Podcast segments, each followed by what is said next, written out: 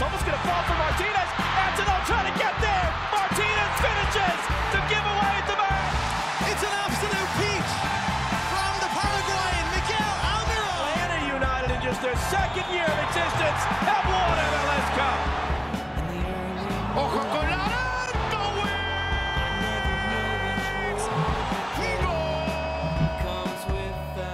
Oh, Chef Idol, Jesse Jones from Mothership and Dirty South Soccer. Sometimes Chef Patrick and I join the game, and Dirty South Soccer all the time is over there. The founder, Rob Usry, is with us. Kurt Castle on the intro there. And if you hear any ruckus in the background, that's just the five stripe fine dog. She's doing good. Ignore her. Team dog, team dog, team dog. we got a team dog. Her name is Our. Gabrielle. Uh, we planned this poorly. Got her this weekend. Thought everything was going to be fine. Uh oh. Okay, that's not true at all. But uh, man, between that and everything else that's going on, Joe Patrick, Rob Usry, it's been it's been a hell of a past. I don't know what ninety six hours. Guys, I was just telling you about this before we started that I'm having a hard time focusing. Like I- I'm having a hard time keeping my focus on one like story that I'm editing or or like one task because there's so many things that are just popping up left and right. Joe Patrick, are you Yeah. hydrated? I am. Yes. Oh, I'm hydrating Oh right wow, that's that's speak. more than that's more than most Atlanta United players can say. This is good. Okay, so you'll Yeah. you'll be good. You'll be good. Yeah. Yeah, yeah, yeah man. Uh, that's a whole nother story we we're, we're gonna have to talk about. Just like seeing that as I'm like, I was literally writing like five thoughts this morning, and I was literally like, to the front office's credit, you know, they made the move when they, you know, when when they did, when at the time, and then I, yeah, you see that uh, the coach is like not letting the players drink water like freaking Bear Bryant out there. It's like the Junction Boys. Some boys, man. They they would guzzle. They, the the Junction Boys would put their mouths on the on the showers and and turn them on afterwards. Yeah, this is not at all what we meant by being MLS's SEC team. Not one bit, Gabby. Good Lord. Uh, obviously, it's going to be a long one. Obviously, y'all are here because Gabriel Heinze gone from Atlanta United, still waiting to get word on, on what the terms of that departure actually are. No idea if there's going to be a buyout involved or anything like that. But obviously, uh, Atlanta United moving on from Gabriel Heinze and moving on to, is it Rob Valentino? Am I right in saying that? That's right. Yep. Rob Uh, Valentino. Guy's been at the club for a while, to my understanding, and is very, very well liked, to my understanding, which seems to be the exact opposite of what we have come to kind of understand about Gabriel Heinze's tenure in Atlanta. About an eight month, I think I counted 212 days between hiring to firing for Gabriel Heinze. It's the second firing for Atlanta United in the span of about 361 days, if we're keeping track here. It's uh, it's something for sure. And then we're going to have a whole big long show about it, but may frankly be obsolete because the time we, by the time we put this out, five more things may No have come out just Yeah. about the, the training sessions alone. Uh, but as we learn more and more and talk to folks around the team, around the league, et cetera, we begin to see a picture and this is the picture that's being handed to us. Keep that in mind. This is kind of just a one sided picture right now, but it is a very clear picture of a guy who did not treat people well within the organization and at the very least was abrasive with nearly everyone in the organization and the reasons for his firing seem to go well beyond the events of this week and the play on the field over the last 13 games. Yeah, I mean, it's it's it's, it's unbelievable to think about when you when you sit down and picture. Like I was telling Joe earlier, you know, we we all woke up Thursday morning. Um, I know, you know, we were frustrated with the team, but I think most of us here were, you know, still in Heinze's corner, willing to give him a chance. And, you know, by Thursday evening, when all the Josef stuff could come out, we're we're probably ready to pack his bags for him, and we didn't even know about all the extracurricular stuff that came out afterwards. So the way it all, all unfolded so quickly is just, I mean, I still can't even wrap my head around it. Honestly, it's just still kind of like a grieving process, learning all these all this stuff we didn't know. So it's still going to take some time, but in the end, I think obviously they made the right decision, and that's the most important thing.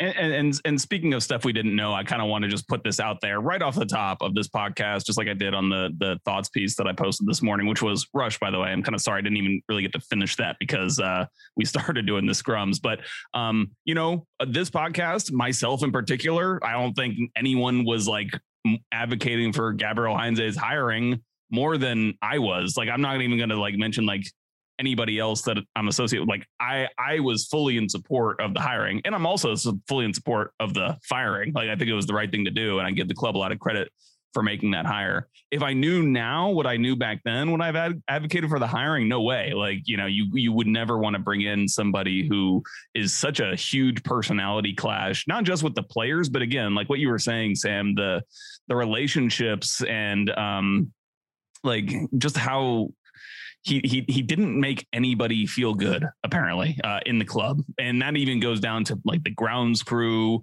and the you know just like the staffers, the kitchen staff. Like these kinds of people are the the if anybody deserves like to feel good about the like those are the people who should feel good about their jobs. And if a coaching staff is making people you know those those types of workers feel bad, like that is just a non-starter. So um, obviously, you you know, I, I wouldn't knowing what I know now, I wouldn't have, I wouldn't advocate for Gabriel Heinze, but, um, you know, we didn't know that. And you would have thought that the club, when they went and made this hire, would have, you know, done some due diligence. And I will like to give them, to cut them some slack. You know, I can imagine that when you're hiring during COVID times, it's probably a lot harder to, you know, you don't get to spend as much time with somebody and judge them, but still you can call former contacts. And it sounds like if they would have done some of this due diligence, that they would have understood the kind of figure that was coming into the club. And it sounds like, you know, based on what they were saying about the kind of manager they wanted to hire back when they were, uh, you know, in that process, um, that they probably wouldn't have liked a guy like Gabriel Heinze because they, they what, remember what they were saying last year, where they were like, we want, they were talking about how they wanted a manager who was, um, you know understanding of like the media uh, requirements of the role you know and how the you know obviously that differs from country to country. They wanted somebody who was kind of going to be okay with that kind of thing. And gabriel heinze clearly was was not uh, a fit in that regard. And it's just kind of surprising that they would have ended up hiring a guy who who was such a bad fit. You kind of talk about doing the due diligence and everything like that. And if i remember right from gabby's first introductory press conference, my understanding was that the offer was made and he took some time to assess that. Mm-hmm. Right? He took some time to assess that offer. And there were weeks, maybe even a couple months in between when that offer was kind of made. And he eventually came back and said, okay, I've analyzed the situation. And now I understand that I'm going to take it. Right. So there was time.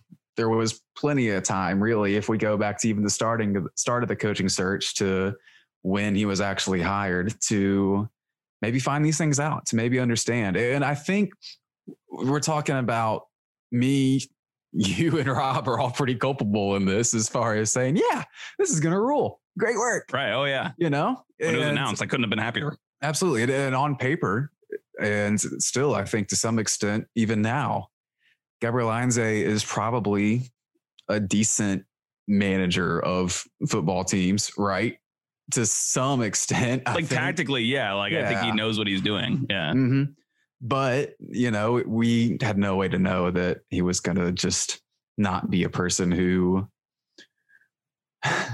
worked well with others, which is yeah. something you kind of like see on like a kindergarten report card. Um, you know, like doesn't work well with others. It's very, very strange to see an adult human in this kind of position, maybe obsessed so much or just not understand uh, have the emotional intelligence to understand that he's affecting people negatively and things like that. It, it's very, very um, upsetting. And we kind of learned and really started to catch on to it, I think, when everything comes down Thursday, when Gabby holds his press conference, right? Or maybe not holds it, but has is forced to do media drag to do his once a week media appearance and says that Josef Martinez is training alone right? He, he said he also said he didn't want to make a statement through the media. But also, right. by the way, guys, are you ready? Are you ready? Josef Martinez is training a load. And that's when we started to catch on that, that something was up here.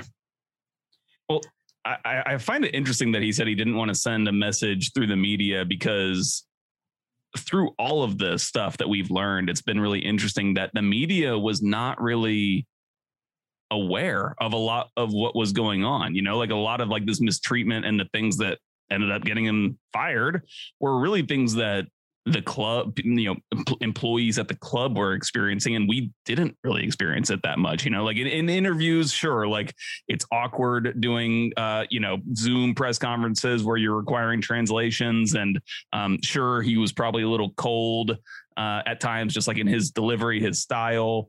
Um, but he was never like an over ass for lack mm-hmm. of a better mm-hmm. word you know which he apparently was to a lot of people in the club so um, it's really interesting in that respect that like the media the, i mean maybe give him credit like that the media never really got out in the media um, as bad as it was but yeah i mean that was that was that was shocking news that morning and i remember like i put out a post real quick being like oh like this happened and i didn't even understand at that time what the ramifications of that press conference and of those words really were going to be. And it's not like, you know, clearly there are other reasons why he's not the manager right now. It's not just down to this situation with Josef Martinez, but I think that that really was kind of like the iceberg, the tip of the iceberg that's um, um, appearing outside, you know, out of the ocean. And there's like what 90% of it underneath or whatever. Like that really was the first glimpse that we had into how bad things were. And it just unraveled so quickly after that.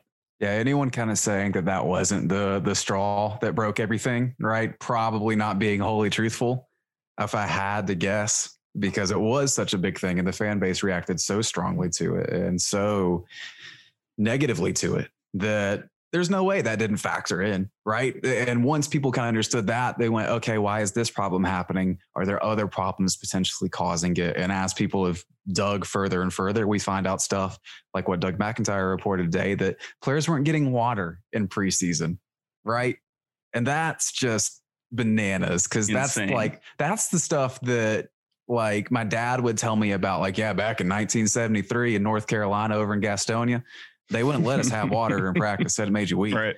You know? Yeah. So to, to understand that and then compare it to now, it's it's actually shocking to a lot of extent. But we understood that he was a weirdo. We knew that. Oh yeah, hundred percent. Right. Yeah, yeah, and yeah. to put more blame on us, I guess. I mean, I said multiple times, like you want a weirdo sometimes. Yeah, right. You yeah. really do. Yeah. But they they can't be antisocial and weird, right? You can be obsessive, but you can't be antisocial and also be just flat out wrong like that. Because water is a good thing. Drink water. yeah. Like, why do I have to say that? And you wonder how much the front office kind of knew and that. Um, but to kind of continue going through this timeline before we get to y'all's questions, Josef, of course, does not play on Saturday, and the lineup comes out, and once again, Cubo Torres is starting, and everyone goes, "God damn it!" And Cubo I, starting might have been the straw that broke the camel, which is hilarious because everyone was everyone was done at that point. I was stunned he did it, knowing everything that had happened the past couple days, with everyone being frustrated that Josef wasn't playing. For him to just stubbornly be like, "All right, folks, well, I know you're mad, but here's Cubo again," thought it was insane. I don't know if it was him just being stubborn and ballsy Halsey or if it was just him genuinely thinking Cubo is is the guy, which is a whole nother problem. Jesus Christ. Mm-hmm. But Josef Martinez chance start in the seventh minute. Josef Martinez chance started at the end of the game after Atlanta United lost one nothing, and everyone booed pretty loudly. It's the loudest boos I've ever heard yeah. throughout Mercedes-Benz Stadium for especially considering that the crowd was maybe the smallest I've seen on a weekend game in Mercedes-Benz Stadium. Yeah. Especially for the number one team in the conference. Well, last time I remember booze like that was Frank DeBoer's uh, probably his first game. Like I think the first home game. It was the first home game after the MLS Cup, and they just played a really boring. Can't remember if they drew or lost to FC Cincinnati at home um, in a game they should have won. I think we're confusing some things here. Uh, there was a Cincinnati game where they lost a lead late the first year.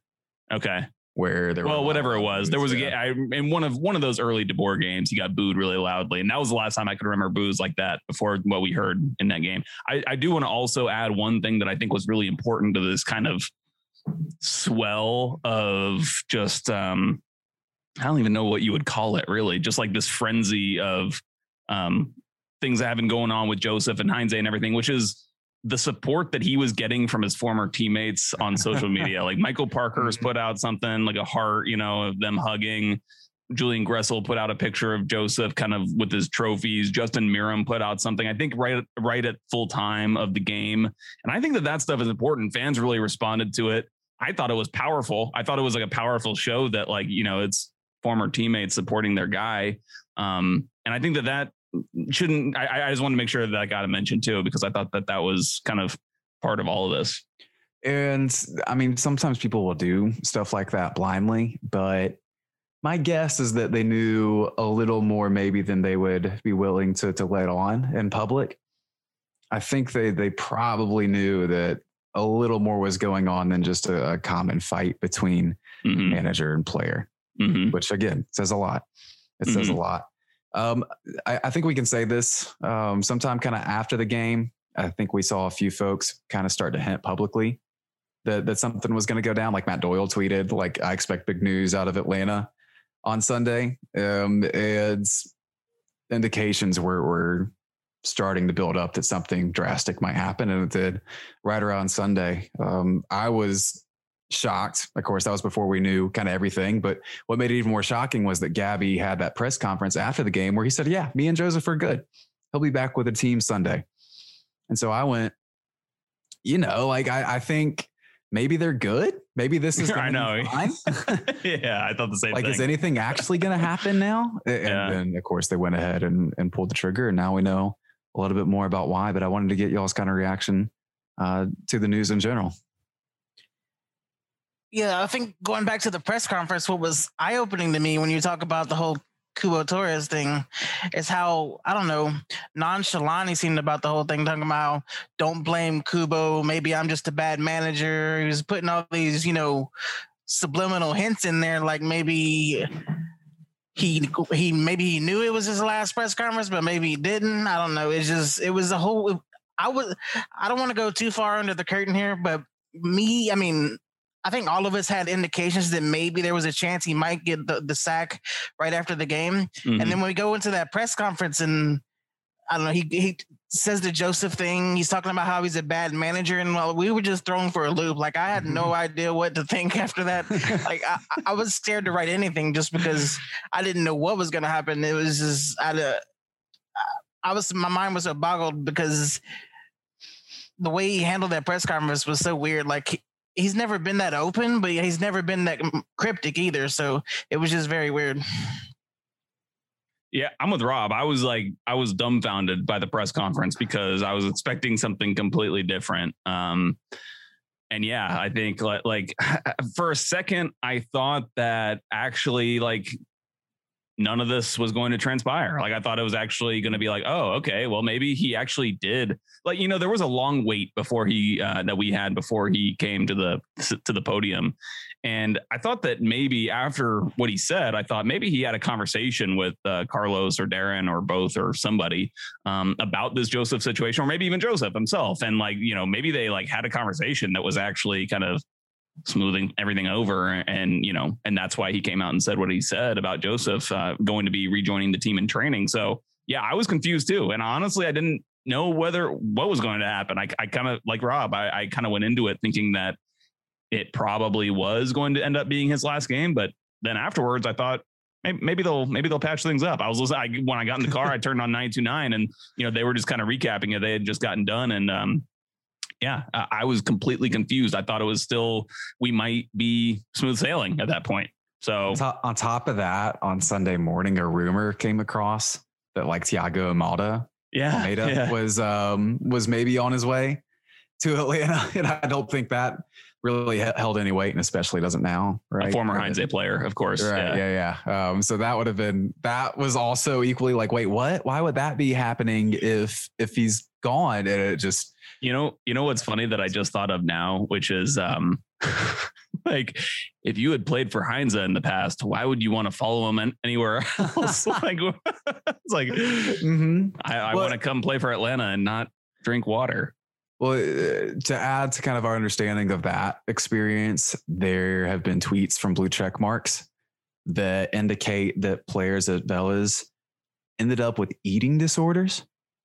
Yeah. After being put through the rigors of not only test of their weight, test their fitness and everything like that, but also having their diet very strictly controlled, which, you know, that's obviously not healthy. Like if your goal is to be healthy, you know, you don't end up with an eating disorder. I mean, you, you may, but like it's not a positive thing to have. Right. You know, and it's weird to, that someone would push someone to do something so antithetical to what they're trying to, to actually do, you know, and it's just disconcerting. And, and you wonder, it makes it even weirder that Lady United has not quit on this dude. You know, it never seemed like the players were about to get blasted like Toronto did under Chris Armas, you know, with the 7 1 in DC. It never seemed like that, Yeah. which is just fascinating to me. But they did seem dead all the time. They seemed flatlined, you know. They were I- I- trying, but they were never good. I asked Alec Kann a question in the press conference after Saturday, and I think that what he said there sp- speaks a lot to the reasons why that this team didn't quit. Which is, you know, he's like, we're playing for our jobs, you know. So like, because I think I'd asked him about like how was it difficult to kind of tune out all this stuff, all this noise, or whatever, and he's like, listen, like we're going out when we go out there to play. You know, our jobs are on the line. We're trying to get new contracts. We're trying to like, you know, keep ourselves alive here individually. And so I think that that contributes a lot to, you know, kind of keeping the intensity um, and trying to impress the coach as much as you want, you know, and especially for a young player, I could totally see like, yeah, maybe it is miserable. Maybe it, you don't particularly enjoy it, but if you can get in his good graces and start playing every week, then that's going to be good for your career. And maybe hell, then maybe you could like, you know, find a move after the season or whatever. Uh, but at least you're getting playing time and getting exposure. So, um, but I definitely give credit to just like the individuals on the team for continuing to to play really hard because you're right. They could have totally given up. And I to- and I think that like if it were more of like a Frank DeBoer style um person in the chair in like the manager's chair and they had a similar kind of beef not necessarily with regards to fitness or water or whatever but if there was some similar type of um like uncomfortability with the manager i think they probably would have quit but just because he's like that kind of person like that they maybe would have wanted to quit on more i don't know if that makes Mhm. sense at all but Yeah, i think that bit, like yeah. um, you know, maybe there's something about Heinze's personality there as well. But um, yeah, I mean, credit to the players for for not giving up. But I, I definitely think that you know, I've I've heard yeah, there's been some good conversation going on in the uh, Five Stripe Final Discord, by the way, which you can join if you uh, join us on Patreon at patreon.com/slash Five Stripe Final. How about that plug? Good play. Um, but we've been talking a lot about this over the last 24 hours, and I think his first time caller has been talking about, you know, like this team didn't, yeah, this team didn't quit, and um, you know, and and there's also this notion that even if things aren't great with the manager, you can you can kind of get past this stuff if you're winning, and it's just like really hard to actually i think it's kind of like a false premise because it's really hard to develop the winning culture if you don't have the buy-in first you know it's kind of like Mhm. um, one follows the other. So anyway, but it's been very interesting to kind of just un- see all of this unfold and see these dynamics with the team and the manager and how they interact and all this stuff uh, kind of unfold in front of us. I think what's going to get confused is that people are going to look towards the MLSPA grievance that got filed with Gabby and be like, oh, well, Tata had three of these and he won. So it was okay. Tata had three of those and treated everyone well. You know, Yep. Tata had three of those and everyone liked him, everyone respected him, and no one was trying to mostly actively fight him quite like Josef did. So I don't know. I I don't want that to get kind of misconstrued with I really- all this. I really wish we had more context on the whole Josef situation. Like, Mhm. what everyone was so focused on Josef and maybe him, you know, being a prima donna or an egomaniac or whatever. I mean, I've seen some people bring it up on Twitter that maybe, you know, he was the hero in all this. Maybe he stood up to Heinze and maybe, you know, he put his neck on the line for his teammates. I wish we could confirm that because, you know, if he, if he actually did do that and, you know, he, you know, was the one to speak out on all this and got in trouble for it.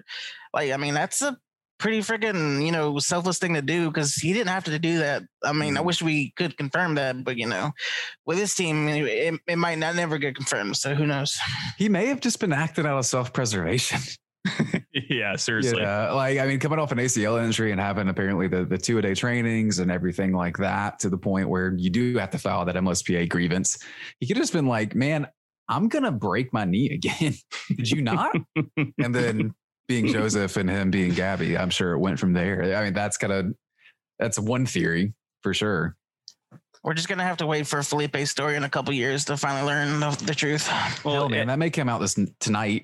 honestly, yeah, right. Yeah, I think it might. If I could throw out another theory, you know, we've now heard so much about the dieting. Uh, we haven't heard anything specifically about the dieting as it relates to Atlanta United players, but we have, you know, we have started seeing some of that in his past. The Atlanta United stuff has been more water focused. anyway. I do remember. I do remember one thing where Barco said that he gave him his own diet. I remember him. That's right. Barco got a personal chef. Yeah.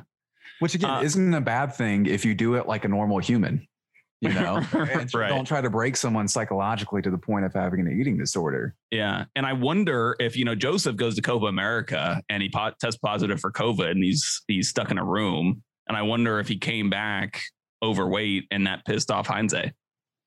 Potentially, it's a theory. It's a I theory. I like that theory. that one's um, it's interesting. I've actually just been going back and kind of ah, now now that all this is kind of at the forefront, I, I actually went back and was checking out Mauricio Pochettino's book. Uh, it's called Brave New Worlds, an autobiography. Um, and uh, you know he's a Bielsista too. He uh, again comes from Bielsa. I actually shared a, a, little passage in the Discord about uh, Bielsa just like raking him over the coals after he won Defender of the Year in like one of his first years in in uh, La Liga.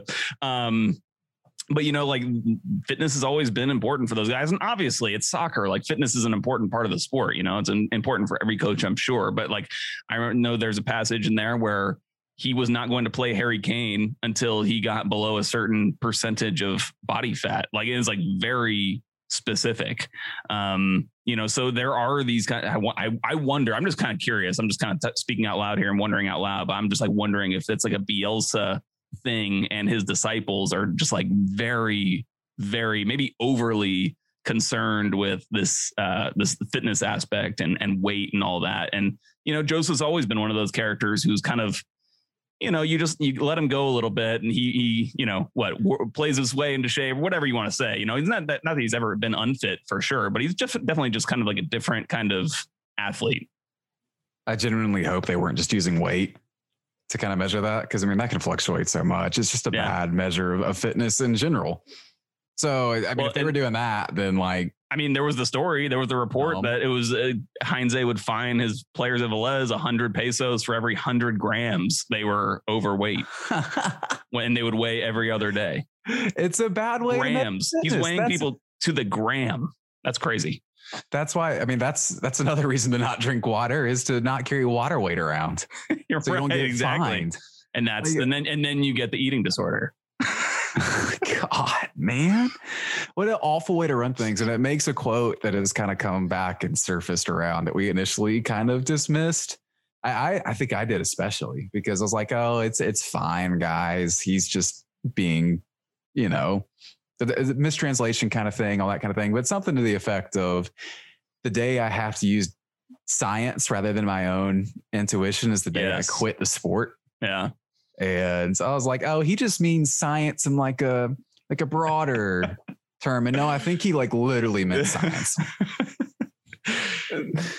he can't quit. He can't quit if he gets fired first for not believing in sports science, and yeah, that's what happened. I mean, Rob. I keep going back to the, the you know Rob kind of pulled back one of his tweets uh, from March. What was that like March twelfth or something? Um, with was, the quote from Josef about fighting with Heinze. He's like, yeah, we we train hard, we fight a lot or whatever. And I yeah, went back and looked at the replies and people were mainly like, oh, nice. Like better, better than we had last year. Like all that kind of stuff. I think only like a couple people were like, uh, what? yeah. I mean, the question to him was, you know, I was trying to get him to talk about the style of play because he was so critical about it under DeBoer. And then he goes and says, I don't know if we're going to win or lose, but we run a lot and, and we fight a lot. And, and I, you know, obviously I took that to mean as, oh, we got a lot of passion. We fight a lot. Yeah. And maybe he probably meant it literally and we just glossed over it. Yeah, the, the winning and losing thing is interesting too, because I think like initially people were kind of like, oh, no one could have won with this team, which probably is still true You know, that you, you need someone truly, truly special to come in and turn this front three into a front three that can actually do anything right now, especially if Cubo is in that front three. But you know, it you need to like again, just be a good person. I, I keep kind of coming back to that. It sounds so harsh, but it's it's every indication that we've gotten so far is that Well- it, that wasn't happening. I like the term you used earlier, emotional intelligence. I think, I mean, I, I think that that's spot on. Like that, he's just very low, low kind of like self awareness in terms of how he is coming off to other people and how he clearly makes other people feel. I'm, I, I, I, I'm kind of giving him the benefit of the doubt, saying that is un, uh, some sort of See, lack of awareness instead of he- he intentionality. knows. I'm just not sure he really cares. Essentially, like I don't Mm. think Frank knew, Mm. Yeah, which, which was the yeah, difference. definitely. I'm not sure which is better. Don't ask me which is better. I want to the, the thing that I want to go back to the Rob's the that quote that we were talking about earlier about fighting a lot really quickly. I thought what was the most interesting part of that was the date, March, like mid March, early March. So this has been going on for a long time, and even like you know, according to sources that we've talked to, it's like it seems like from like the first day he was there, it was just a pain um, in everybody's butt. And so I think for for that reason, I think a lot of people were uh, at the club were probably relieved to see the news. Um, not even the player. I'm not even talking about the players. Um, just like you know the people we were talking about earlier, the kitchen staff. You know, like everybody, I think will just feel like that weight lifted off. I don't know if I, if anybody here has ever had one of those kinds of bosses before, Oh yeah. but like when you have a boss like that, it can just be, even if nothing about your day to day job is going to change, just to have that that burden gone can be such a lift and and kind of lift your mood. So hopefully that happens and it and it reflects with the team and everything. But it's just wild to see, know how long this has been going on and how how long these everybody has put up with it until it kind of just got to a breaking point. While we're on this quick subject, I just have want to pose a question to both of you real quick just to get your thoughts. How long do you think it will be until Josef speaks to the media again after all this? Good you question. know, I bet soon because Yeah. frankly, they mentioned it a couple times, and I think they understand that the media presence from from Gabby was not what they wanted, not for a team that aims to be so public uh, and so big. You know, we, we've had issues with access in the past, but I don't think they ever wanted it to get quite as low as it did. You know, and I, I think to some extent, I, I'm truly hopeful at the very least they understand that transparency is needed right now. Positivity is needed. And players like Josef, and only a player like Josef, is one of the guys who can give the fan base some positivity. So that kind of coupled with the fact that, and I don't know how coincidental this is, but it seems like not, the media got to go back the training ground today. It took a day. Mhm. I don't know if that was policy.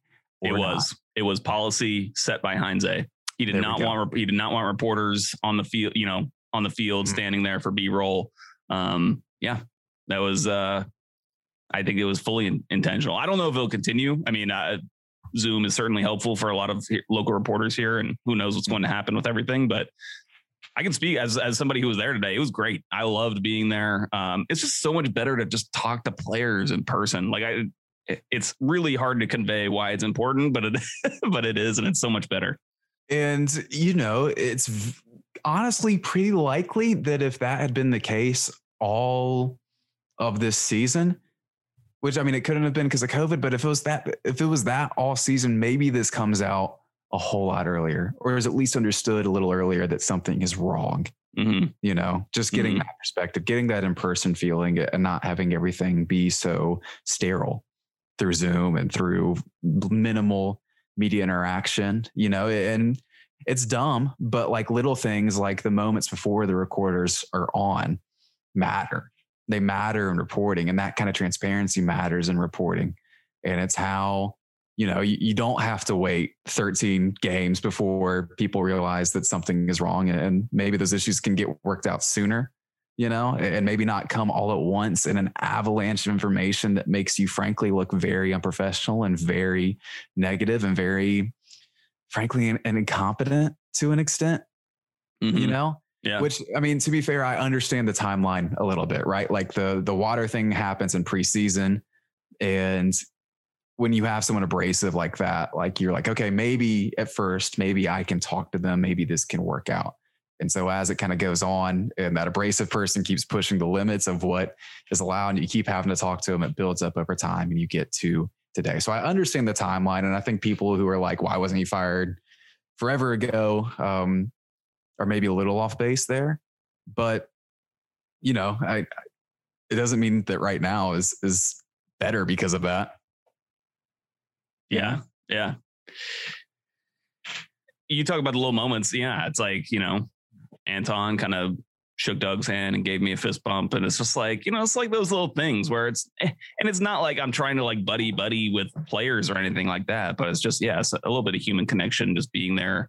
Um, Mm-hmm. It's interesting. Uh, Doug was asking everybody about the water issue. I think it was Brooks Lennon who said uh, he was like, "I'm not going to talk about that." so uh, I kind of take that as a yeah confirm, confirmation. Not that I don't think anybody's assuming that it's not, but Well, it was nice to be there today. it's not only better for us, it's better for the fans. It's better for everyone involved. Mhm. And again, for a team that needs some PR positives, you know, I think allowing Josef to kind of address things and talk soon and continue to talk and everything like that will, will make this feel a little better. It's weird. I, I've had a couple of people mention that they're optimistic now, I think I guess comes with any change, but it, do y'all have similar kind of feelings?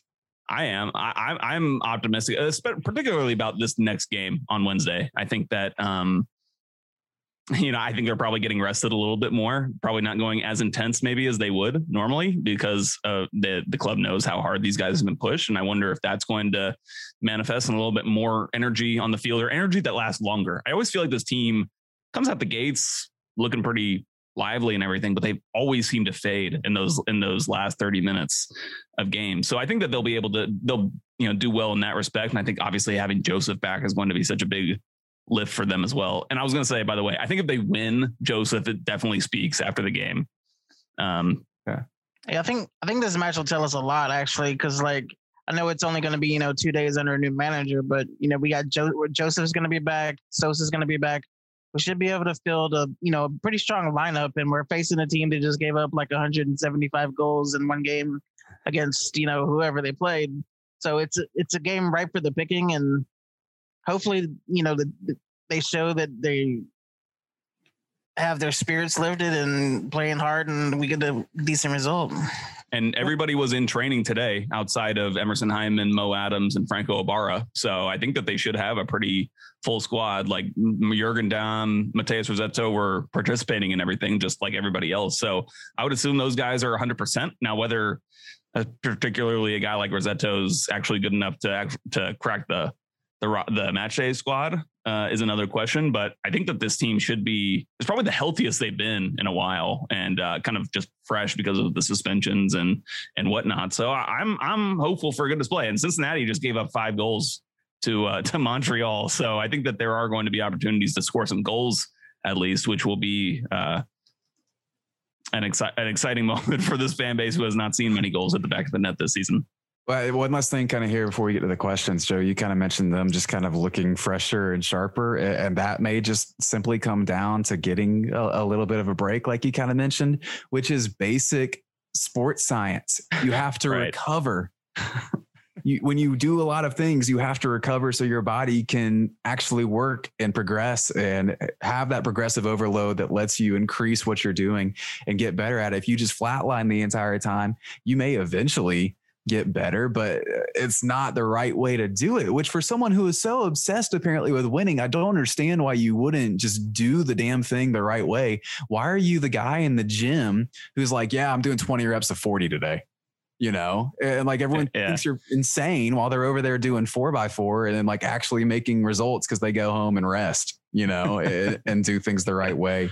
It doesn't make any sense to me. What does make sense to me is that we have a short break coming up right now. And before we get back into the show, did just want to shout out once again our partners at Lucid FC for bringing you this episode of Five Stripe Final. They've got a new shop out um, in Buckhead.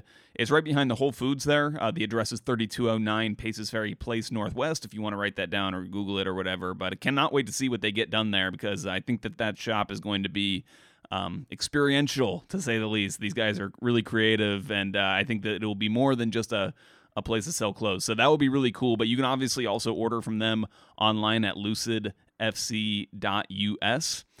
They've got their new spring summer 2021 collection out now, uh, which you can buy right now online. Called "This Is a Modern World." It's really cool stuff. The collection brings nostalgic, psychedelic party nights of the past to the new modern lifestyle. Uh, I've checked it out on on their shop. It looks really cool. The products on this line will be sold exclusively to directly to you on the Lucid FC website. That's where you get it. Uh, they've got unisex sizes from extra small to extra extra large, and uh, price points from eight dollars to three hundred and eighty dollars. So there's something in there for everybody, uh, and it is just launched, and it's really cool. Definitely would recommend everybody go check out uh, lucidfc.us and maybe pick up yourself some uh, some modern world clothes. It's like you Google it. You just Google it.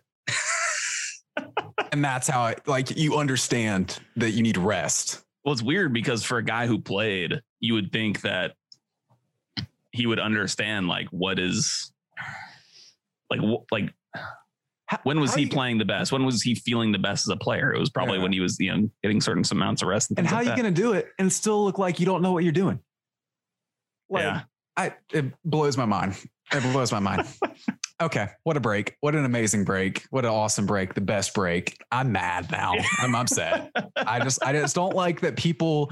I don't like that people get paid to be bad at things. That is my mm-hmm. thought. And that may be me. That may be me as a writer and as a person. But you know what? I'm allowed to be angry when it happens for other people too, just for the the sake of humanity.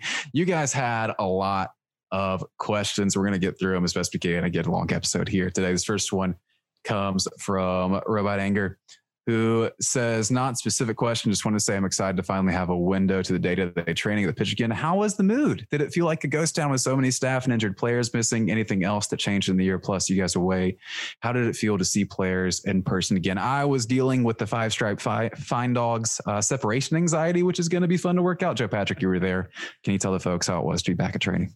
Yeah, I've already talked about it a little bit, but um, it was great. You know, uh, honestly, I was surprised there was more TV people there than I was thinking. But obviously, when it surrounds such a big, you know, news story with this firing, it makes sense that they would they would come. Um, but it was fun. It was fun to see them. Uh, it was actually a pretty big scrum. Lots of cameras, um, kind of like like old times in that respect. But uh, the the it was interesting because it was gloomy. You know, it was super overcast, and then it started raining a little bit later on um, which I think was kind of fitting of the kind of spirit of the place. But me personally, I was loving it because it was just, it felt like back to normal. You know, I hadn't been there since talking to Frank DeBoer before the team was about to board the flight to go down to Mexico City to play Club America and him talking about how the team had no infections.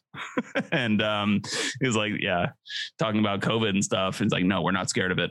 Um, so yeah, it was it was kind of surreal in that sense, but it was good. Uh, Carlos Bocanegra was there, saw him kind of overlooking the team from there's like a balcony outside the back that faces the training pitches, and he was just out there by himself, just kind of watching over everything. Um, so you can kind of paint a picture in your mind about how how that looked. um, Uh, and uh, the team was fine. Like you know, it's just pretty much the same old training. You know, and they were just out Mhm. there and doing their work, and um, yeah. That's well, how it was. I, I do want to read this quote from Brooks Lennon real quick. He said, Training was great the day Guys came out with extra energy to show the new coaching staff that they want to be out on the field. A new manager opens up competition in the group to show that they deserve to be on the field. So at least that's positive. You know, that it's, it's a small thing, but, you know, the, the new manager bump is technically real.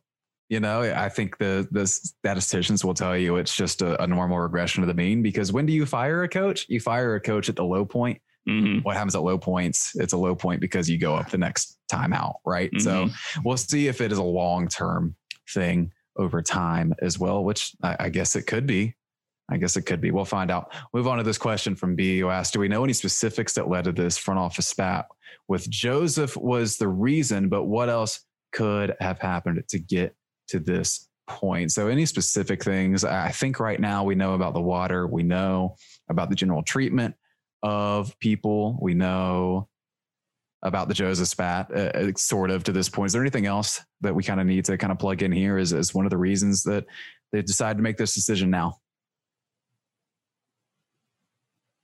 Awful person, human being. I don't know. That's about yeah, it. I'm, I'm trying to I'm trying to think. I mean, Rob knows just as much as I do, if not more. So I mean, um, yeah, I, mean, don't know. I, can't can really just think of. say I can just say that from what I've heard, he made life miserable for almost everyone at the club, which is right. honestly impressive for only being there for eight months.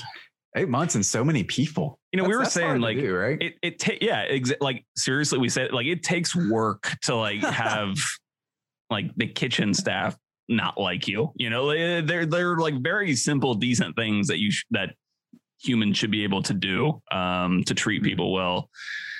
And you know who's vindicated in all this, which is very funny to me? Who? Jim Curtin. Oh yes, that's right. That is so funny. Yeah, yeah, yeah.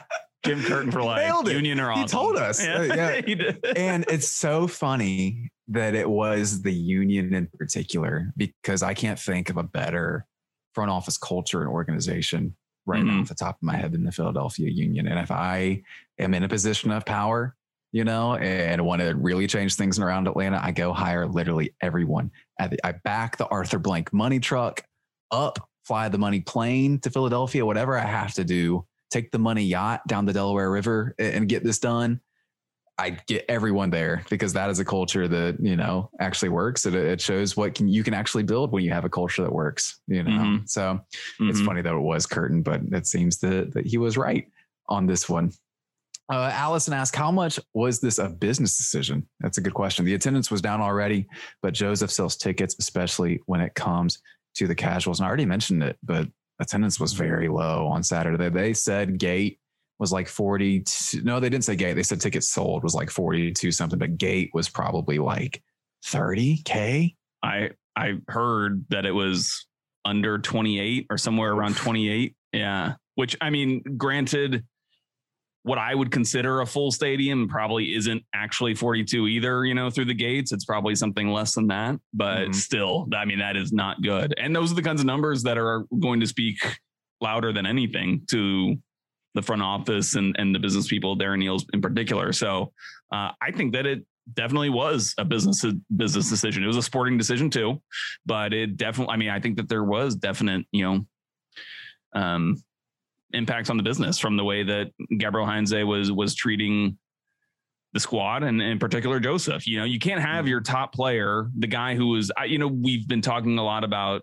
Well, I've been saying you hearing hearing the word face of the franchise, and I like consider Josef more than that. He's like he is the brand. Like the whole brand is styled around him. The king Mhm. stuff, the you know, all of that um, is Josef, and to keep him out of the squad is to me it's an untenable situation. It immediately becomes untenable.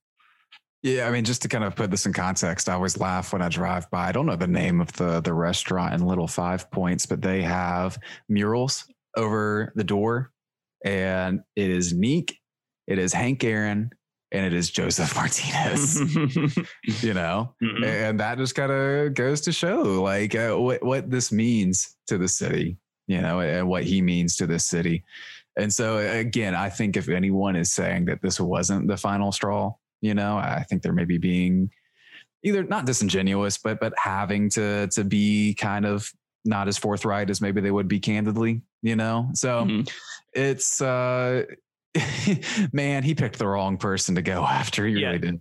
I mean, obviously, we've covered like a lot of the stuff that he, you know, the indiscretions and things that have happened over his, the course of his tenure. But you know, when you start, when you do pick that fight with that kind of a player of Josef's stature, that's really when the club has to decide which direction it's going to go. You know, it creates that pivot point where you have to go one way or the other, and the club it, it puts the club in a tough situation right there too because then when you're if you do you know decide to part with the manager as they did you have to try to obscure the fact that you've had to make this decision where this happened this this altercation happened or th- this kind of um, feud happened with the manager and your star player and you're going out to hire a manager to replace the guy uh, because you sided with the star player so, and I, I, don't think it's actually that simple. I think it's clearly a lot more complicated, and there are many reasons beyond that that he was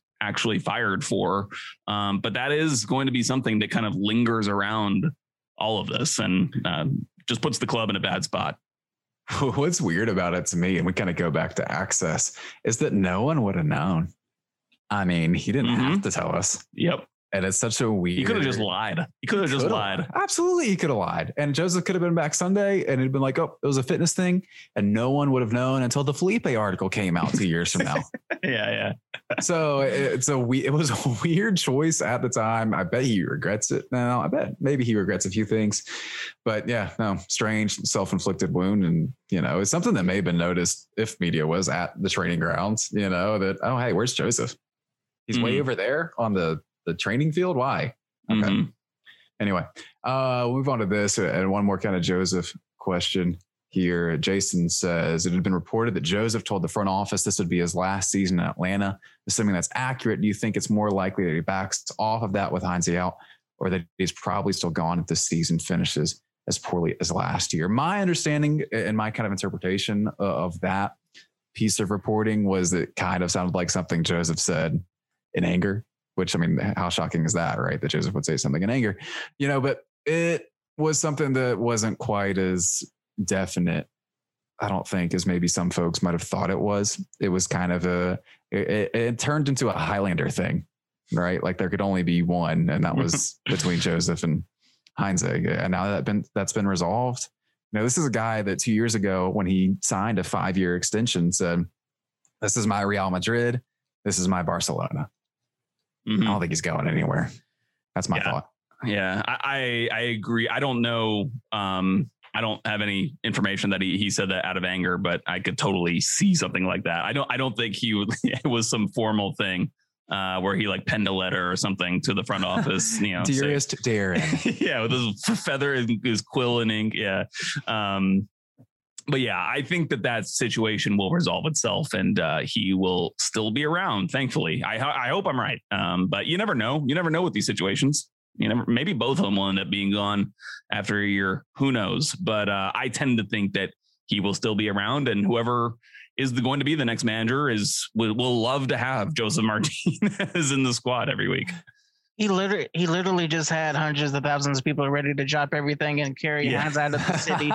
I just can't envision him envision him wanting to go to another club and wanting having to prove himself again and doing all this stuff. I just can't see him at any other club, honestly.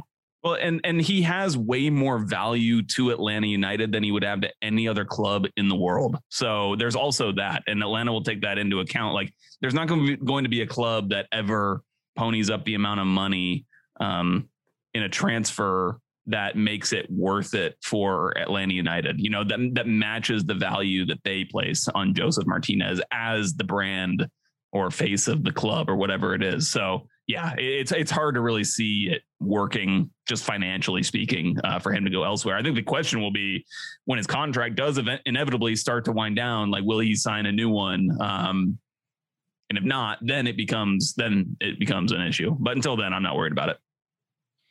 All right. I think we've kind of hit on everything we kind of can with what and who Gabby was and is, and kind of what Josef means to the team and everything like that. But kind of tucked away in all of this as the news kind of continues to swirl.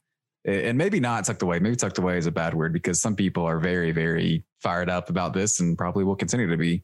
Honestly, the, the front office is is clearly under a lot of scrutiny now more than ever, which is shocking considering that it's already been a rough year, considering the article that came out from Felipe, considering that Paul McDonough had to leave, considering all these things that have happened with the team and with a roster that frankly isn't good enough. So this question comes from Philip, and I think it's fair. He says, When should we start trusting the front office again? Right now, I feel like nothing in past several years has given us the ability to trust them. Uh, and I think that's especially considering that now they have to hire another manager. This is what the the third one in the last, uh, well, the second one I guess in the last few years, but their third one after Tata after this, and they haven't done the other two. Can't we trust them? Well, personally, like I feel I just don't see any scenario where Bocanegra lasts past this season. Like there's just too much history, too many mistakes in player uh, uh, think once his contract is up, they're going to let him walk. Um, I could be wrong. You know, I don't know any inside info or anything, but that's just my gut feeling. Uh, as far as Darren goes, um, for me, it's just hard to see him a future without him in the short term. Um, a lot of it's going to ride on this managerial hire and how the rest of the season goes though. Like if you know if they get the hire wrong or they don't make a hire or whatever and the season goes up in flames and you know they finish 11th 12th and there's you know 15,000 people in the stands it could get really rough. But you know if they hire a solid manager and everything turns around and they make the playoffs i mean i just think Darren's here for you know at least you know a few more years. I don't uh obviously they are going to take a lot of heat right now, and it is their it is mainly their fault. I mean, they made the decision. Um, ultimately, it falls on them. But I think I don't want to, you know, I don't want to come across as being apologetic towards them, but they do deserve a little bit of credit for pulling the trigger when they did. They didn't have to. I mean, obviously, all the stuff coming out, it kind of feels like they did have to, but they've twice now they've they haven't let things linger. They pull the trigger really quick, and I think they do deserve a little bit of credit in that regard. I co-sign everything that Rob just said. He said it perfectly. The only thing I'm going to add is that Philip, I really like the way that you phrased this question, which is when should we start trusting the front office again? Because I think that right now, mm. this hmm. front office has already lost the trust of Philip and a lot of other fans. And I would, you know, I, I would say that it's that's the correct correct way to phrase the question, and it's up to them to to rebuild that. We are just a little over one third into the season and a season in MLS. So you're going to say the questions. that might that also be true too. Long one. But man, this is totally reclaimable still. This this should not and I don't think can't and it can't be a punt year again. Please don't let it be a punt year. I don't think it has to be. It is so early in the season, and this is not one of those shortened 23 game things where they can't recover. There's 34 games, right? We got 21 games left. That's a whole lot of points on the table. They can continue to rebuild this team. And man, are they that far away necessarily? I think we've talked about this a few times, of course, on here, obviously, but you jettison Zeke if you can, open up a DP spot. Maybe you get to buy down Franco. That's two DP spots. And you bring in two DP level attackers who actually work. I know they haven't hit on a DP in a second, but you bring in two DP level attackers that actually work. And this team is at least as good as the Colorado Rapids, who were in fourth in the Western Conference at this point. There's time. There's time. And if it doesn't work out and you're Carlos Bocanegra, like man, you don't have to come back. Go be rich and hot somewhere and just live your life as a rich and hot person. I don't understand people who are just like, I got to stay around and be be this. Shout out Frank. Um, you want to know how I know this team still has like everything in front of it to play for this year? Is if you go back to last year, 2020, they went into the final game of the season with a chance to still make the playoffs. If they had if they had won that game, that's right. Uh, I forget it was the Columbus Crew they played in the final yes. game. Mm-hmm. They'd won that game. I think they would have been in, or may, or either if they weren't, if that didn't guarantee them getting help. in, they yeah. But I don't think that it, like I think the help probably would have ended up coming, or or would have been likely to come. Either way, I didn't. You know, the team still had a chance uh, in the final game of the season, as bad as that team was. Uh, so yeah, hell yeah, with four points, you're four points out of a playoff spot right now. Uh, with so much of the season still have to play, there is still everything to play for, and you're still in a transfer window where you can still adjust this roster. I'm kind of skeptical about how much like bandwidth you still have to like do a lot of the due diligence it takes to get in to make good transfer deals. Uh, and that's a whole nother conversation. But um, yeah, I mean, this team could still have plenty of success this year. And in MLS, I was making this point last night in the Discord. In MLS, you get the DPs right, you're good. Mm-hmm. And if you can fill, if you can surround those good DPs with good value players, like players that you draft, players that you bring up through the academy, then you're great. You know, so like you can turn around very quickly. And I actually do think that Atlanta United has done a really good job, in large part thanks to Carlos Bocanegra, in developing that kind of value aspect of the team, where you have players coming through the academy and through Atlanta United too. So if they can nail these DPs, I really think they're a large portion of the way there to being one of the top teams in MLS again. Move on yeah. to this one from. Oh, go ahead, Rob. I was gonna say, yeah, I agree with that. I'm cautiously optimistic that they can turn it around. With you know, they've committed to one starting caliber player, and that signing is going to be really important, just because we obviously know it has to be an attacking player. And if you know they, it, it all comes down to production. If they can get a productive player, they have a legit chance to make the playoffs and make this comeback. If the you know the vibes are right, the tactics are, tactics are sound, there's no reason they can't make the comeback. Which I mean, that may be the better storyline anyway for the fan base. Like that may just be the one that like brings the most optimism about. And it's, it's kind of funny to see people already be like, "Hey, you know, it's Valentino guy, he may, he may have it." And people did the same thing with Stephen Glass, you know, Yeah. and all that kind of thing. And I, I, I do kind of want to be like y'all, like it it would be good. Yes, I agree that it would be good, but like let's not get our, our hopes up too high. to, to that point, sorry to sorry to interrupt again, but just on that uh, topic of fan interaction and like I was really proud of the way they you know stood up for themselves on the Josef thing and they showed their disapproval. But I think now they really need to get behind this team and like you know this team has been through a lot. Obviously, we they, we didn't know what they had been through until it all came out, but they've been through a lot and they really need their support right now. So I don't want to be the too rah rah cheerleader, but now's a good time. You need to you need to get behind this team because they they have some talent. And they have a chance to make the comeback if if they have the, the fan support. They got to earn it though.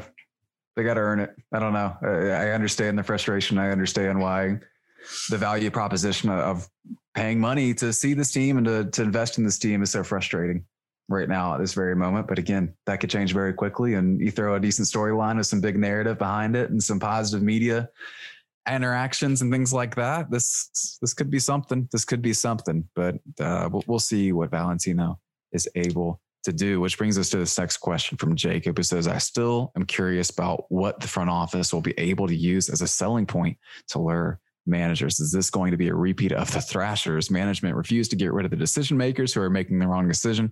Waddell was the GM the entire Thrashers existence. We got a hockey question today, y'all. Look at that. It's our first hockey reference of maybe be. the, of the Of the probably. I think we, we may have talked about No, no, Mighty no. Ducks or something. You did your like dump and check. That's right. That's right. Yeah, which yeah. I still don't think as the the dump and press, my whatever. bad. I don't know. Who cares?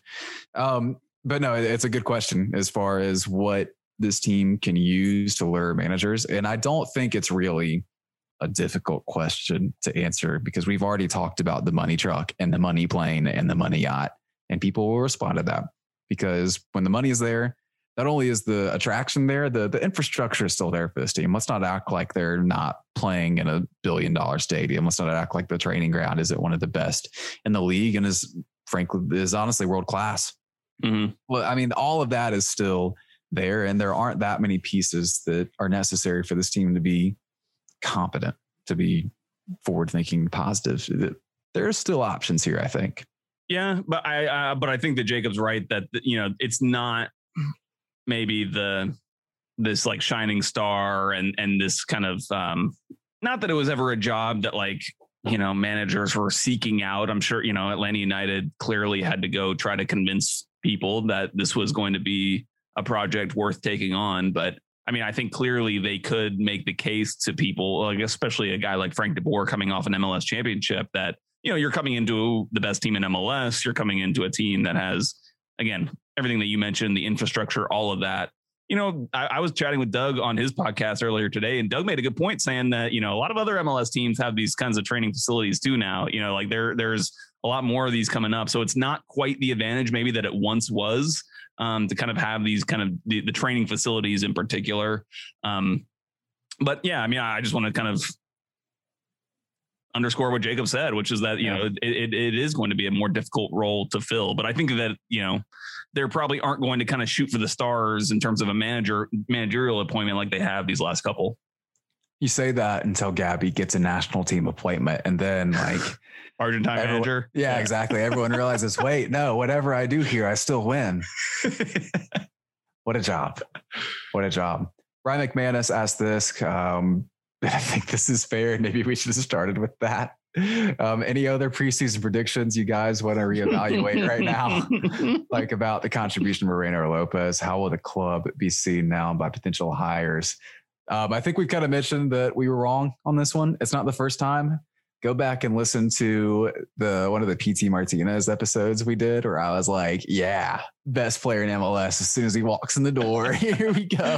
I think I said this team was going to score 55 goals this year or something like that, or maybe or concede 50. Either way, definitely was way wrong on both of those as well.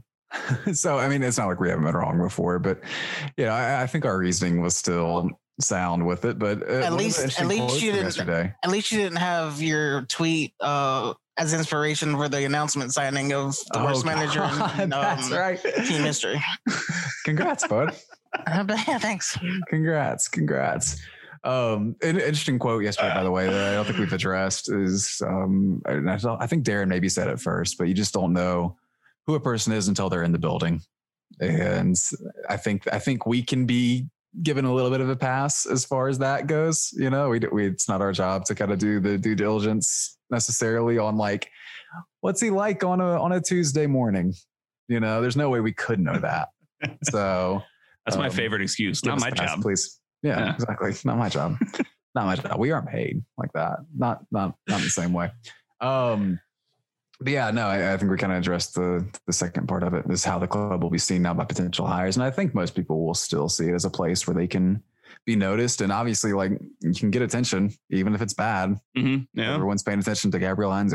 There probably is the biggest media environment of any MLS uh, fan base or, or Mm-hmm. any, any MLS club here. I don't know if that makes much of a difference, but there you go. We haven't even talked about the biggest news of the week, and that's that Doug Roberson reports that uh, Frank DeBoer is interested in coming back. Oh my He's open to God.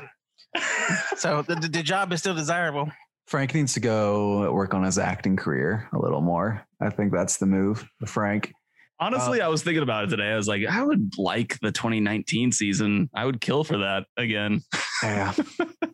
the 2019 roster at the very least. That- Uh, yeah, Frank brings true. up a, a question here from Jimmy Glenn, who says, MLS coach, or do we hire an MLS coach, or do you still try to get a South American coach or maybe a European coach? Where do we kind of go here? And I've seen this kind of pop up a lot this idea that you maybe need a guy with MLS experience who understands the league is going to be strange and weird and have all these different kind of stipulations to thrive in this league at this point. And people bring up the point that a lot of the teams in the top 10 of MLS right now are coached by guys who are some of the longest tenured and who have been around the league and are domestic guys. It's it's an interesting thought. And there are folks around the league I think that would somewhat make sense and, and guys who have been in the league before he would make sense. But uh, do y'all have any thoughts in particular on where this person should should come from?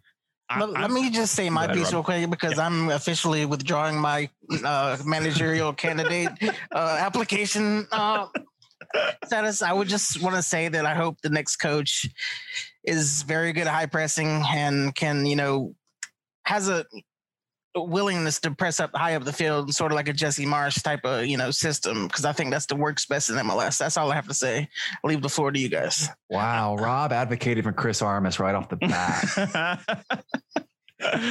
um, I, I am in the camp that I think that uh, the next manager needs to have MLS experience. And normally, I'm not that kind of person who's like says that like like a, a potential hire has to have this one um, trait or quality or whatever or experience. But I really do think it is important in this case, and I think it's important because of what Rob something Rob said earlier that I agree with, which is that you know I I just can't see Carlos Bocanegra going on with this team past this year, and I think if that's the case it makes a whole lot of sense to have a coach in place who can kind of like help uh just like it, it will just be easier for the front office to you know have continuity and to just be able to make the transition into the next era if if Carlos Bocanegra does indeed leave or if they just like add maybe he doesn't leave but they could just add somebody who takes over a lot of the responsibilities that have to do with the the, the first team roster and things like that. So I think it is important when you are having to rework the roster and as a coach you can't just walk in and be like these are the guys. Here we go. Let me just focus on tactics. I have to focus as well on bringing folks in. That can be extremely frustrating. We saw that immediately with gabby and we saw that immediately with the center back search that Atlanta United had to go through and understanding later that his frustrations were very, very real and, and serious as far as that goes. He, he was upset. And Darren has mentioned before that he's had to, you know, explain to to others that no, we can't get this guy because he has a certain profile, he's not a certain age, he doesn't fit this and that, and it's it's tough to understand. So I think as this team kind of continues reconstructing itself and rebuilding itself, it does help to understand some of the the infrastructure of MLS and how this is all so messed up and how the salary cap limits what you can do because there isn't that frustration, you know. I think like theoretically, like if, mm. you know, Gabby was someone who had looked into all of this beforehand, like he said he did, he would have come to the conclusion that it was going to be frustrating anyway. But you know, um, that, that's a whole nother that's a whole nother thing. God, How did it, it? Did he just like pour over the roster or whatever and not eh, like talk to I, he didn't talk to Tata, which is shocking. Like you would yeah. think that you would talk to somebody that would have some experience with the league. Anyway, that's a whole nother topic. No, he, he said he did that analysis of the team and said, yeah, I'm on board, which is fascinating to me. fascinating to me for sure.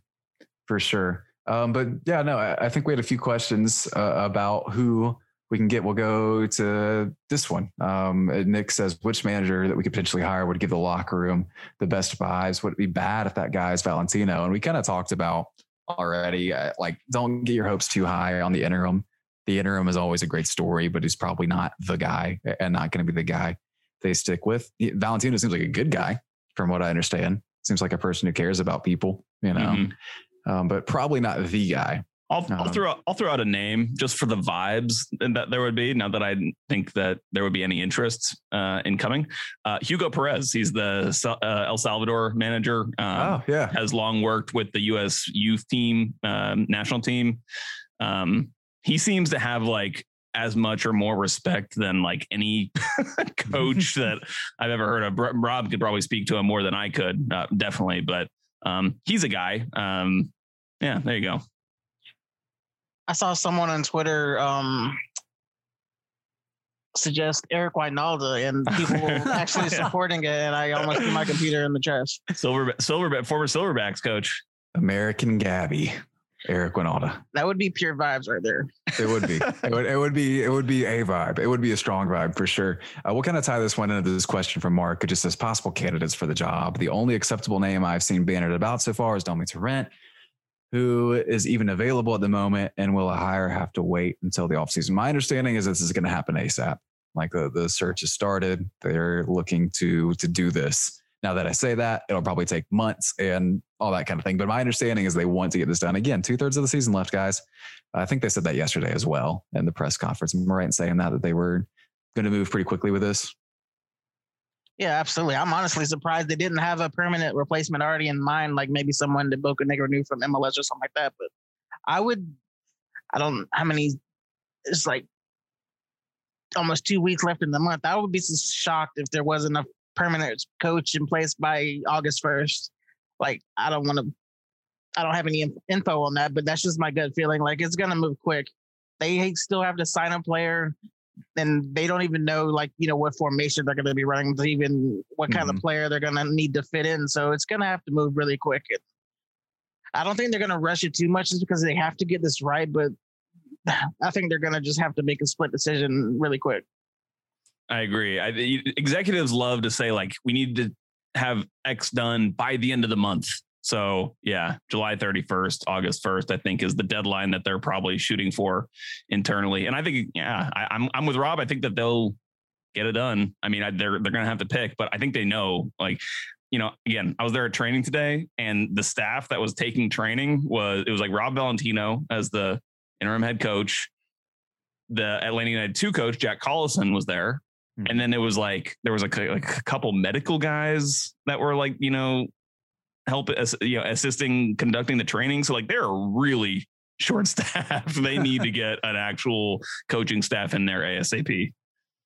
Well, what do y'all think of the the Domi Torrent possibility? Uh, it is just a name, and we're gonna do that thing where we just throw out some names and be like, "Yeah, we think so." Again, you, you, like they said, you don't know who they are until they get in the building.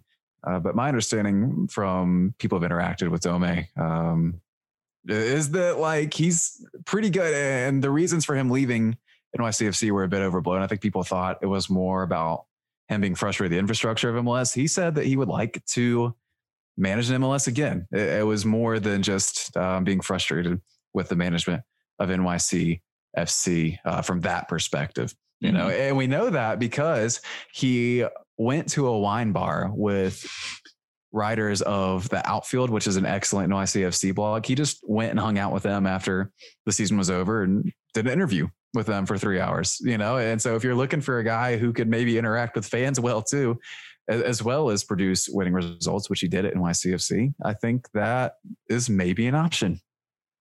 Have an old fashioned, go over the tactics board. That's my kind of manager. I'm all mm-hmm. I'm all on the Dome train, but again, don't ask me. My I, since since we're like totally we've lost all credibility with these. I things. really Um, seriously like like especially when it comes to like dirty south soccer stuff. You know, like uh, you know we're a blog. You you want to get posts out there that get people talking about various possibilities and things like that. But I'm so reticent to like throw out any kind of prediction or even like hope of who I want because Mhm. what I want does not matter. And, and, you know, Yeah, I'm just gonna stick to posting uh, Jurgen Klinsmann gifts on um, Twitter and keep my opinions to myself. I mean, Fine. if, if you're asking me, if you're asking Klinsmann for the vibes, man. yeah, like personally, I think Dome Torrent is definitely the most exciting candidate I've heard, along with maybe like I don't know. I've heard Frank Lampard and Andre Pirlo thrown out there. Those Mhm. are kind of interesting, but I really don't have any concrete opinions on any of them. Fine. Let me throw about one more then since y'all are cowards and, and won't do it. I'm gonna throw out one more name. Uh Gonzalo Pineda, longtime assistant. I guess long time. He, he's been with Seattle since 2017 as an assistant working under Brian Schmetzer. And of course, has obviously been a part of those teams that are the best in the league pretty consistently. And so if you were looking for someone who would understand a culture and what it would take to possibly implement that culture, he he could be a guy. And if you're looking for MLS guy, he could be a guy. He was someone who was interviewed for a couple jobs over this offseason as well. And if you're looking to kind of to keep it within MLS and within a, a less flashy and less uh, Lampard esque signing, right? Like that's why those Mhm. things don't sound like possibilities to me right now. uh, Lampard to Pirlo, just because of the attention. Wouldn't it be nice just to kind of like calm down a little bit and come home to like a nice warm meal and like a family and everything like that, and not have Frank Lampard or Pirlo around just like driving Bentleys into the parking lot with all the media attention that comes with that. I think Atlanta United needs it needs a little bit of peace and quiet, and someone like Pineda might might offer that, and also potentially could offer a system uh, that, that wins. So there you go. I'm I will with say, that. I will say our our, our Mexico Mexico national team related uh, acquisitions haven't filled me with too much hope. So I mean, I don't have too much opinion on that. But hopefully, if he does come, it would be a lot better than the El Tri related signings we've had so far. Mm, and that's fair. That's fair. Um, speaking of coaching signings that didn't work out, Michael asked, "How does this firing change your view of FDB, given success in 2019 and poor on-field performance and cultural problems on FDB, Glass, and now Gabby? My view on FDB has evolved to flawed manager, but not the root cause of Atlanta United's problems. Uh, root cause, I don't know, but definitely a cause. It's weird that to me that like all of a sudden the revisionist history has been like, oh, maybe Frank wasn't that bad. Uh, Frank won with a roster that was spectacular. Frank won with Josef Martinez putting in 17 goals in a row in each game, you know, Mhm. and Darlington Nagbe and Julian Gressel and others who were also very, very, very, very good soccer players. I don't know. I, it's weird to me that he's suddenly getting more credit than he probably deserves. Yeah, I mean it's weird because I mean, and we've talked to Michael Parkhurst and Jeff Larentowicz who have talked about that season going through it, and um, you know, it's like they did play well. You you give the team credit for the way that they played down the stretch of that season, and you know, winning the U.S. Open Cup and, and getting as far into MLS Cup playoffs as they did. And honestly, they should have been hosting an MLS Cup again. Um, so you got to give the team credit for that. But you know, when we talked to those players, you know, they talked about how I think it was Jeff who specifically was like, you know, there was a point in the season where we realized we didn't have to like do everything exactly the way he like want like we could like actually had control we had agency out there of our own actions and you know they kind of took that into account and that kind of led to the more aggressive style of play and things like that. So, Coach Coach Josef, Coach Josef. yeah, yeah. The man, the Maybe that's what they manager is already, the manager is already here. Just pull the trigger. um so yeah i mean again like i was joking with rob earlier it's like i said like i would kill for 2019 again after going through all this that we've we've had since but um but no like it doesn't really change my opinion of frank i mean i think that he was again I, he was a flawed manager and i don't i hope the club hires a non-flawed manager personally All right, we'll move on to this last question here, and we'll kind of combine the sentiment from both Chris and Pierce. Um, should the front office hold off on signing another big name designated player, U22 player, before hiring a coach and getting their opinion? We already talked about how this team likely needs to move quickly just because of that. Do you think that they can go ahead and make that move without knowing who the manager is going to be? There's only so much time to do it. Yeah, I'm really worried about that, honestly. Like, especially when you consider like what type of manager you're going to bring in. Like, even when Heinze was here, we were struggling. We were starting to veer between the four three three and the three five two. If you go with the three five two, I think you need to bring in a striker. But if you don't, if you stick with the four three three, you obviously need a winger. So that's a very important uh, decision you need to make, and you can only make that once you decide on the permanent manager. So that's very worrisome, and I don't. I don't want to. I don't want to rain on people's parades, but I just don't get the sense that they're in the market for a a big time DP type of player. Like just the, all the language they've used, as in we're looking for a starting caliber player, makes me think it might be more in the TAM range. So I wouldn't get my hopes hopes too up about um you know bringing in a DP right now. I agree. And, you know, it's interesting because I think people are also like skeptical of this front office going out and buying a DP. And I am too, frankly, because if you look at, you know, the DPs that have been signed as of recently, in fact, like ever since basically what Josef Martinez was probably like the last really good one um, that they signed, you know, like there's, you know, serious fear about or worry about whether they would even be able to to go out there and get a guy that would improve the team and that would have a lot of success here. So um, maybe it's the right move to not buy a DP. I don't know because even saying that makes me think like you know no, like we want to obviously win and and win as soon as possible. So. I, I'm I'm conflicted about it. I'm torn, but I'm kind of with Rob that I just don't have the feeling that this team has the bandwidth to be able to to pull something like that off. You know, like when you're when you're signing a DP, that's like a high enough profile of a transfer that you know you're talking to agents. Like you're, you're I mean, you're just like doing so much in terms of trying to you know negotiate with clubs and and and sort out so much stuff. And they've already now got so much on their plate. You know, you're trying to find a manager. I just can't see it happening personally. Hear, hear me out for a second. If the team can't buy an expensive DP, but they need to add a productive player, maybe a player who's proven it, he can do it in MLS. Maybe you go out and trade for a guy like Emil Assad or something like that. I'm just putting it out there. A trade a trade might actually be more appealing. Um, yeah, I I'm I'm I think that makes a lot of sense, honestly. That was that was not the reaction I was expecting. But what you guys weren't expecting is Specifically for you, Neil. this is rapid fire. Nick asked Joe and JSam and Rob, "Are you guys okay? How's it going? Is everyone else okay? This has been a lot for all of us. I am very tired. How about you guys? I think all- shell shocked is the, the the appropriate term. yeah, I'm I'm scatterbrained and tired and going to a Braves game in a couple hours. Marshall asked, when will Josef officially receive the title of player manager? Uh, he had it in 2019, right? Like, uh, has he really relinquished it? I mean, no, he, he's the king. He's the coach. He's he is Atlanta United, honestly. Oh, I love it. That would be amazing if they, you know, record breaker. That's just, just would just be another record breaking thing to make him the player manager. Just know that every time I write, uh, no player is bigger than the club. I'm writing that with my eyes rolled because Josef is probably bigger than the club. Mark asked, why don't we make Parky and Larry dual interim head coach? Ooh, I like this. Uh, Parky would have to move back from Columbus. Larry would have to quit a, a potentially lucrative broadcasting career. Uh, I don't know. What do you guys think? yeah, I don't know if uh, it, it definitely it definitely crossed my mind. Not the not the dual manager because again, Parky is not going to be able to do it. But uh, you know, it's a Larry for for Loreno. It's it's, a decent commute. Um, he, he he could make that work, but I don't think it's going to happen. Unfortunately. I know it's a joke, but I would love to see those guys and guys like Greg Garza come back into the fold. Just if there's if that's possible, I'd love to see them come back to the club.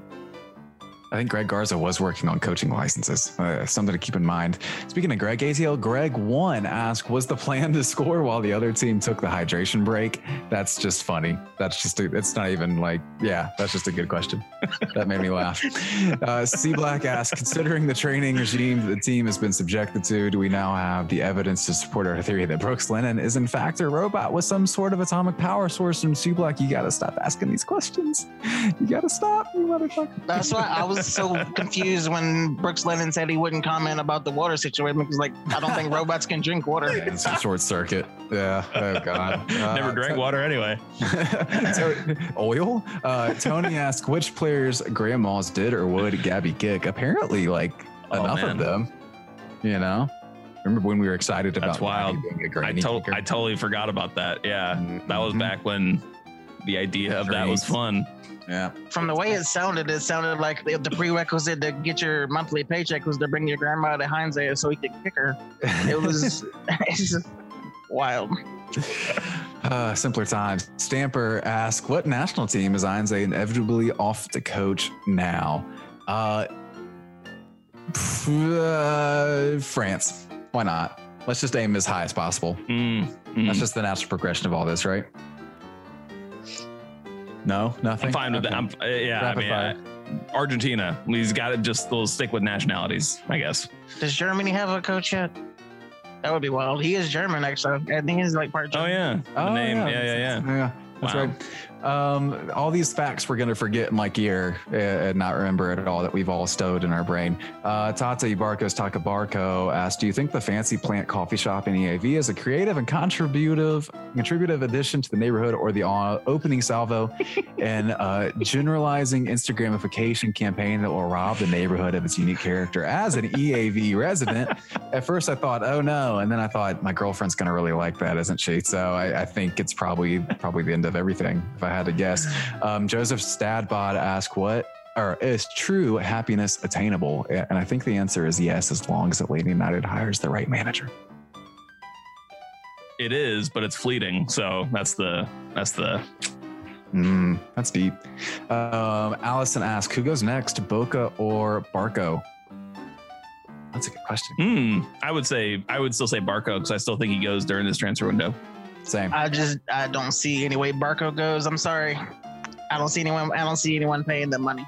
I think it's Boca. Sorry. Chris Herbert asked, "Do y'all think Gabby has seen the Water Boy, and how furious did it make him?" I definitely, I definitely thought about the movie The Water Boy today. Uh, I'll say that. Um, yeah, probably pretty mad. I hope he's seen it. That would be amazing if he had. It's weird because our last coach was Henry Winkler in The Water Boy. That's right. Coach would have hated that movie. there you go. It all ties together. right. Synchronicity. And that was rapid fire. Any final thoughts before we get out of here? Yeah, I just want to say um, I feel like I've been terrible on this podcast because I'm again I kind of put it out there the, at the top, but I'm just so kind of frazzled. We will have be talking more about this. We're going to talk with Felipe Cardenas uh, hopefully um, later this week, probably after Wednesday's game. Um, so we'll, we'll have a game to talk about as well. We'll talk about this a lot more. We'll have content and stuff. So uh, if you were dissatisfied with this one, come back, please. And um, if you want to hear Felipe, you, you would have to do that by signing up at our Patreon. Um, it's only like five bucks a month, I think, for the minimum, the bare minimum, and you get all the extra, the bonus podcast once a week. So, well worth it. Well worth it. Rob, anything else? Through Josef Martinez, all things are possible. All praise to be to him. Thank you. Perfect ending. Let's get out of here. Bye, y'all.